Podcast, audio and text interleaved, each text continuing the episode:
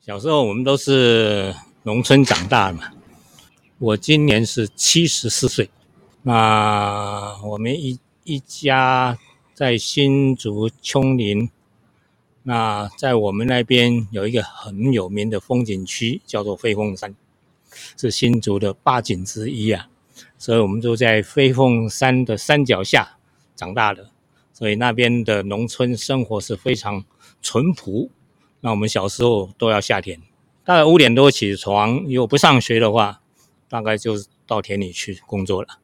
水稻是我们最主要的耕作物，像除草是我们主要的工作了。然后呢，割稻，稻子收成以后，那我们就要种菜。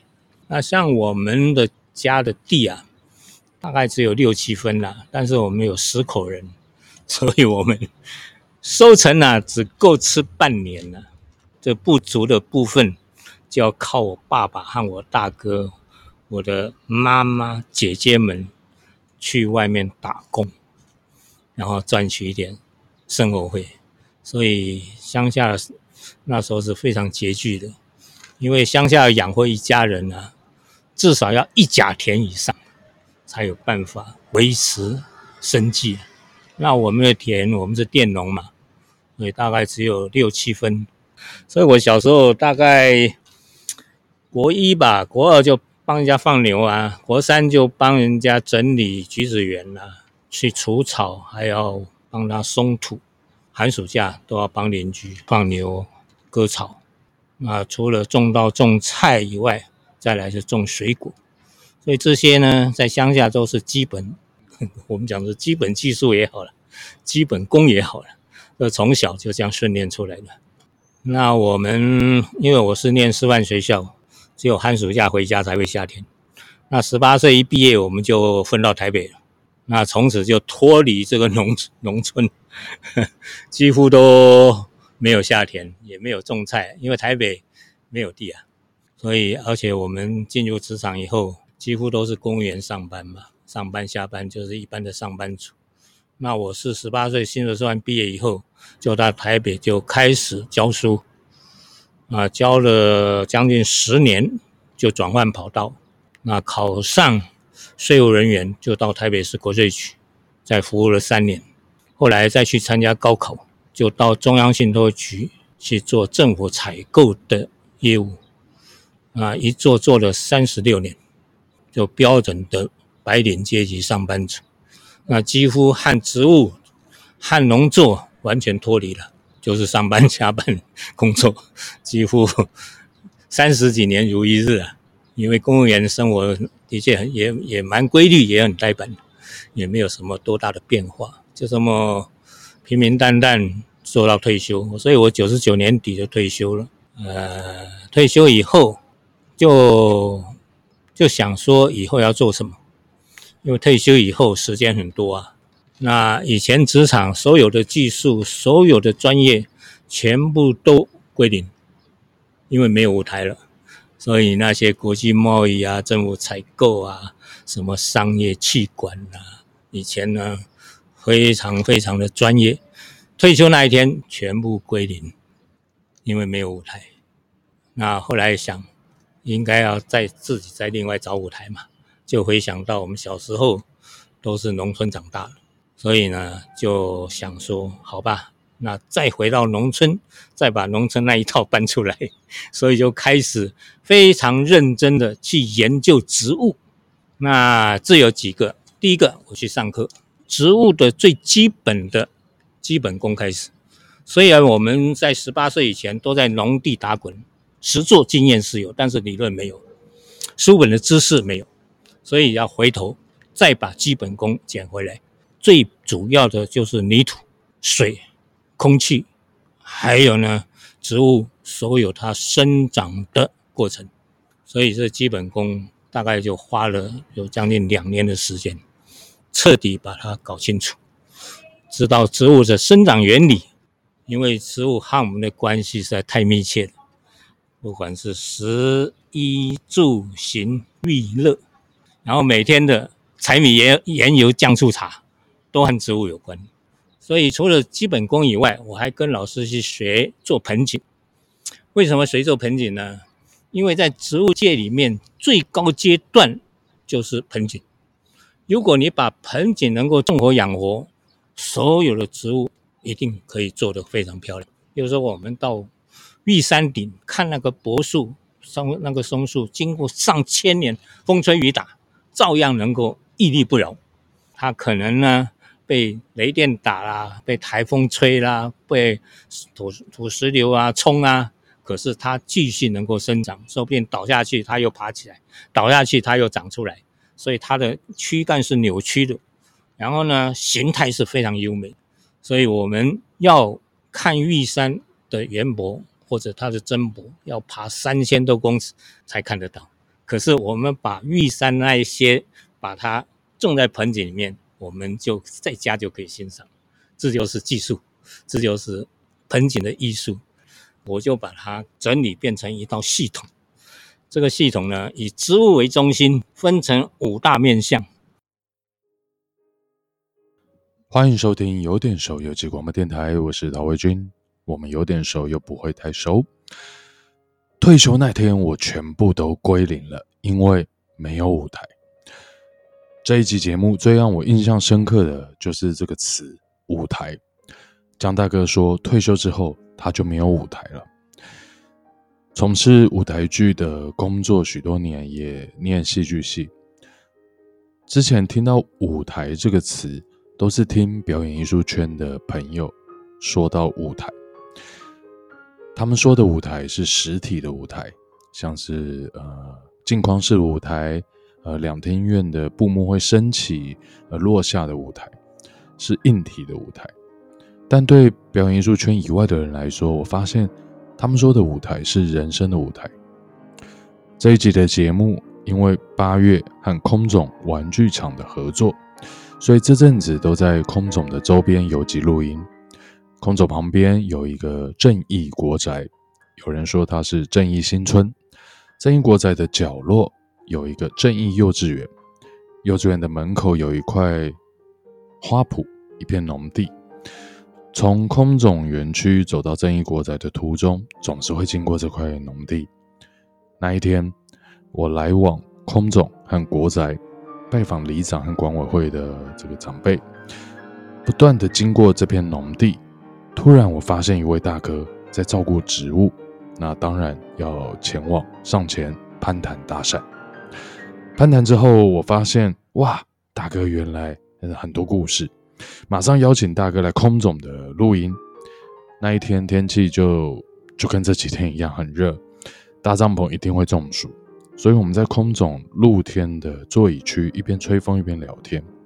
发现大哥是退休的公务员，现在专门在幼稚园照料植物，教小朋友种植植物园艺的一个志工。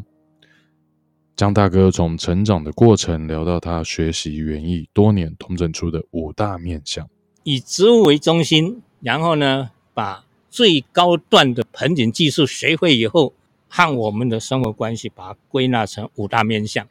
第一个面向就是园艺养生，因为我们每天都要吃嘛。那你知道吃所有的根源是在哪里？是在植物啊。我们不管每天吃的稻米、面包、蔬菜、水果，都是植物。你吃的食物，它是怎么种出来的？在什么地方种的？它的泥土是什么样的土？它的水是什么样的水？它的空气是什么样的空气？然后呢，它用什么肥料？它用什么方法去种？那种出来以后，它是怎么采收？采收以后，它怎么运送？运送到超市？买回来，我们再去烹调，再进到我们的胃，就从农地到餐桌这一段流程是非常非常重要，而且是非常非常和我们息息相关。所以我第一个面向就是园艺养生这一块。所以以前我在中运局有做过大宗物资的买卖。所谓大宗物资，最主要就是稻米、大麦、小麦、黄豆，还有玉薯、玉米。这个我们叫大宗物资。加入 WTO 以后，我们每年要从国外进口十四万五千吨的稻米啊。那你说台湾稻米已经过剩，为什么还要还要从国外进口？那是规定的，你加入 WTO 就要受它的限制。所以那时候我们进口从哪里进口？越南、从埃及、从加州，全世界几乎是生长稻米，我们都会进来。然后呢，小麦、玉米都是大批大批的进来，那个都是非常专业的国际贸易。那我们也经过这个历程，知道这些呢对我们影响都非常重大。所以这些连接在一起的时候，就是园艺养生这一道。那第二块呢，就是园艺要生活化，生活要园艺化。那像我们做盆景、做盆栽，它最主要目的是什么？你就要欣赏。那如果家里有这些造型很漂亮的盆景，可以让我们每天赏心悦目啊，调剂我们的生活啊。每天弄弄花、弄弄草，也可以呢，让你的心情呢很愉快啊。让植物进入你的生活，你的生活就会非常的丰富。为什么呢？因为我们常常讲，植物你怎么对待它，它也怎么对待你。你天天跟它说话，天天跟它说好话，它就花开得很漂亮给你看。你又不理它，三天不浇水，它就死给你看。除了欣赏以外，你在照顾它的时候，你就会花很多的心思去思考，然后呢，得到很多的知识。所以这一块很适合退休的老先生、老太太们，为什么呢？退休就是时间多嘛。可是有几盆植物的话，你每天就会很忙。为什么？第一个，你每天都要浇水；第二个，你要常常修剪；第三个，你要常常加一点肥料；第四个，你看它开花的时候，你会赏心悦目。那你如果它长乱七八糟，你要不要帮它美容一下、修剪？所以这样的话呢？不要多，你家里有五盆、十盆这些小盆景的话，你就会你的生活就可能每天的花一两个小时就有寄托。植物是孤独的对话，老人家最怕孤独寂寞。可是你有几盆植物的话，你绝对不会感到孤独，也不会感到寂寞。为什么？有这么多的朋友，花的朋友、草的朋友来陪伴你，所以你可以跟他对话。你也可以来跟他聊天呢，你也可以天天照顾他。所以呢，盆景生活化，生活盆景化，会让你居家生活会非常丰富。那第三个就更高阶段的，我们叫做盆景园艺化，园艺盆景化。我们刚才讲，盆景是最高端的技术啊，所以我们随盆景，除了随它的最基本功以外，随它的造型以外。最主要的就是说，在这里面取得它的艺术层次，拉高我们的生活的眼界。好的树没有好盆子去搭配，也显不出它的美妙。那你要摆设，这时候呢就牵涉到艺术。所以啊，我们做完盆景以后，通常我们要展示。这些展示呢，就要考验你的艺术修养和你的艺术眼光。如何让你做出来盆景，让大家能够接受，而且能够欣赏，又能够赞美，就是走到艺术的层级了啊！比如说，我们展示出来以后呢，可能我们在背景会挂一幅字画，也可能呢搭配其他的艺术品，或者挂一幅书法，这样的话，整个背景看起来非常的搭配。所以这个就是随盆景最高的境界。就是把它展示出来，那这个展示就考验你的眼光、艺术修养，然后呢，跨领域，让每一个欣赏的人都能够进入你的境界。所以呢，这个是最高层次。所以呢，从养生到盆景生活化，到盆景艺术化，一个层次一个层次往上拉了。所以我们参加这个盆景，通常会会有一个组织，会有一个团体。因为像这个盆景，它每年都会办理展览，有全国性的，有各县市性的。那一展出来可能是上百盆，两三百盆排在一起的时候，你就可以在借这个场合去欣赏，看别人的创作，看别人是怎么样表现他的艺术，在这里面就可以学习的非常多，然后可以互相交流，就可以让我们整个跟外面接触，把我们的眼界放开，更可以跟外面交流。让你的生活就非常的丰富。那第四个层次呢？植物是我们最好的心灵导师，也是疗愈师。现在国家为什么建立那么多的国家公园？大概有一百多条的步道，然后呢，在都市里面有大公园，社区里面有小公园，这些公园里面长满了植物，然后呢，外面的空气又非常清新，这最主要的就可以预防保健的功能。外面植物有芬多精啊，然后你常常走路也可以促进我们的身体的健康啊。走一条步道可能就花了半天，那怎么可能说退休没事做呢？会非常非常的忙碌。你不要多，一个礼拜走一趟就好。有时候我常常跟我太太去淡兰古道去走路，来回走一趟大概花两个钟头。那这样的话，你大概半天就在在这个大自然里面，就这么可以让我们的身心就非常的开放，非常的舒畅。那第五个呢，可能大家都没有很深入的了解，其实植物是非常强的疗愈的效果。用第五个就是园艺疗愈。那现在大概有几家医院了？我在我所知的，像长庚也好，啊，像台大也好，他们特别开辟一个阳台，开辟一个植物的场所，然后那个桌子呢，就是你轮椅推过去，正好正好可以操作。他们可能一个礼拜安排一次，就是那个重病的或者呢比较没办法可以自由活动，但是他可以坐轮椅出来，他可以呢坐在上面，然后就开始操作怎么样照顾植物。那这些操作照顾植物的时候呢，比你躺在病床上那个疗愈的效果可能百倍以上。所以这个就是我们一个整个的 picture。那我一直在这个领域里面。一直在每一个范围里面都在加强，都在研究，都在把它在让进入我们的生活。听完江大哥的五大面相，你应该对园艺有更深层的了解了吧？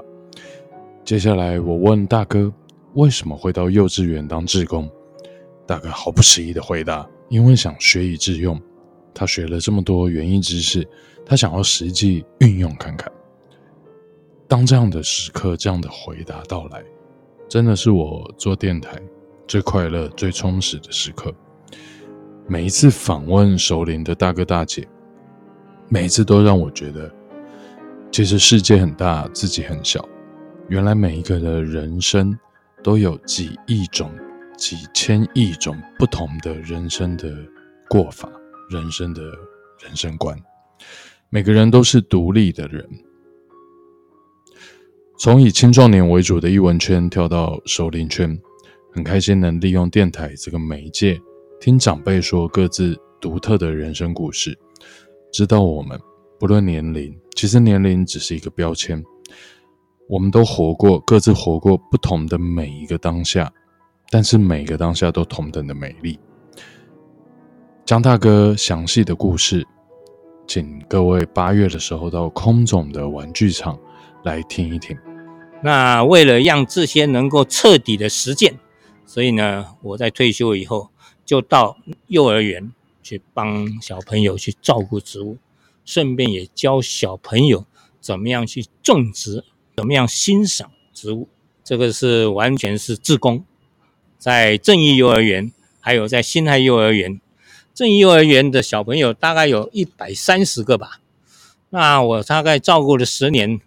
呃，照顾小朋友大概有超过上千位，小朋友是非常非常认真，而且是接受力是非常强的。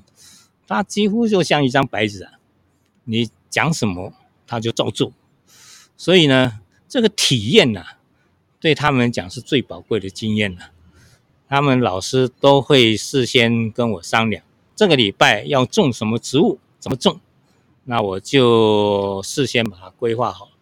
当然，你要教小朋友，等于要他实际动手去操作，所以我都会教他们。如果要种植物，我们讲种菜好了，种菜有两种方法，第一个是撒种子下去，第二个就是呢，菜苗把它栽种在上面。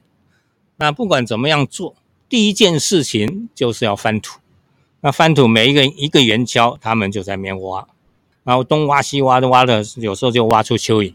他们就非常惊艳，哇，有这么多蚯蚓，蚯蚓在里面干什么啊？啊，怎么会跑到土里去啊？靠什么吃饭的啊？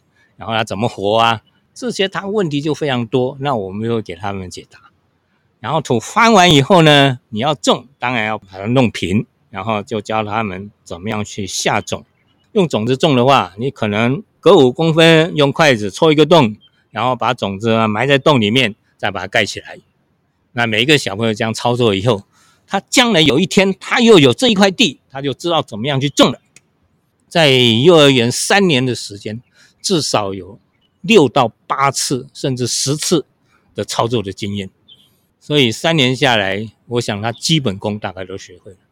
那么种下去以后，当然要浇水。长出芽出来以后，他们天天会去观察，有杂草要拔掉。等到长到某一个程度以后呢，它就会开花。开花的时候，蝴蝶就来了。然后呢，除了蝴蝶以外，还会有毛毛虫，还会有其他的虫。那除虫小朋友很可爱，他直接用手去抓，把这个虫都抓起来。有一次，大概有两个礼拜下雨，结果那个菜虫。他们抓了一百多条，每一个小朋友都敢抓，抓了一百多条，那怎么办呢？好，拿菜叶给他们吃，吃完以后呢，看他们变成蛹，然后变成蛾孵化，这整个过程他们就知道哦，原来蛾是这样子，蝴蝶是这样变出来的，所以整个生态的过程他们都体验到了。菜长大以后，那采收。他们采收完毕以后，就拿到厨房给阿姨，马上就下锅啊。中午呢，就开始吃自己种的菜。这农地啊，一直到餐桌，这整个的流程，他们又种菜，快的话，大概一个月，他们就看到成果了。那虽然他场地不大，可是他们都可以看到他自己辛苦工作的成果。然后呢，对他们讲，我想一定是非常有感触的，非常有收获。那除了这个以外呢，我想每个小朋友对这一方面他们的兴趣是非常非常强烈的。他们一问问题啊，啊，几乎都是问不停的。那我们当然要想尽办法满足他们的求知欲啊，让他们每一个人都能够得到他们希望得到的答案啊。所以在这个互动过程里面，可以看出他们的求知欲望，那个渴望的心情是非常可爱的。那我们当然也是觉得。跟小朋友互动，我们也不自然而然年轻起来。第二个，也强迫我们吸收各种的知识，因为植物是好几万种，你不可能所有都所有都懂啊。可是当他问到问题，你没没办法当场回答，你就要回去找答案。无形之中也让我们的知识大幅增加，所以这个也是另外无形的收获了。那我们盆景的老师。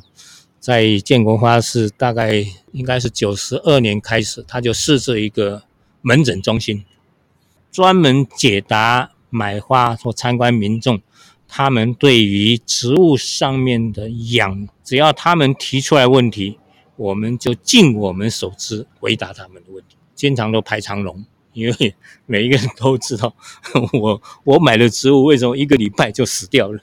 为什么我的植物呢都养不漂亮？为什么三年都不开花？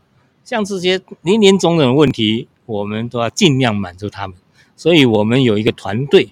那我想，这个对一般在建国花市买花的大部分都不是很深入了解。那经过我们这样解说以后，多多少少对他们应该有很大的帮助。我们是以健康是最关键的。不管在饮食、在运动或者生活习惯各方面，我们都尽量做到，让我们能够生活得很愉快，这就是我们的目标。那当然，呃，在我们有生之年有机会贡献，我们也是尽量贡献。所以，像幼儿园，我已经整整做了十年了，但是呢，还是乐此不疲啦。水海无涯嘛，而且植物也是无限嘛。所以随时都有新的东西，有新的这个观念都可以进入我们的脑海里面。所以在我有生之年，还是以健康、以植物、以养生为当做目标。农村出来的子弟啊，大概早起所以我平常大概六点钟以前都起床。那最主要就是说，你还要有一个目标。这有目标很明确的话，那你的生活的步调就非常自然，也非常非常从容。每天的生活也很规律，也很淡定，也不会受很多的干扰。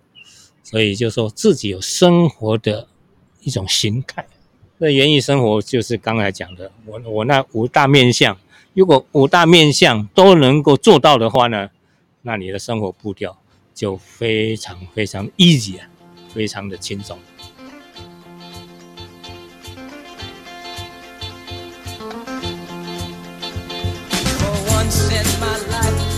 have someone who needs me, someone I needed so long.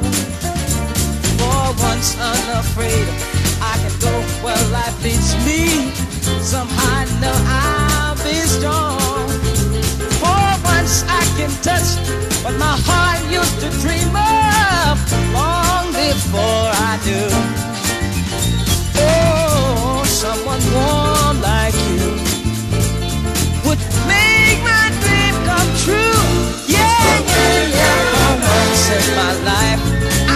that sorrow hurt me, not like it's hurt me before. For once I have something I know won't desert me. I'm not alone now.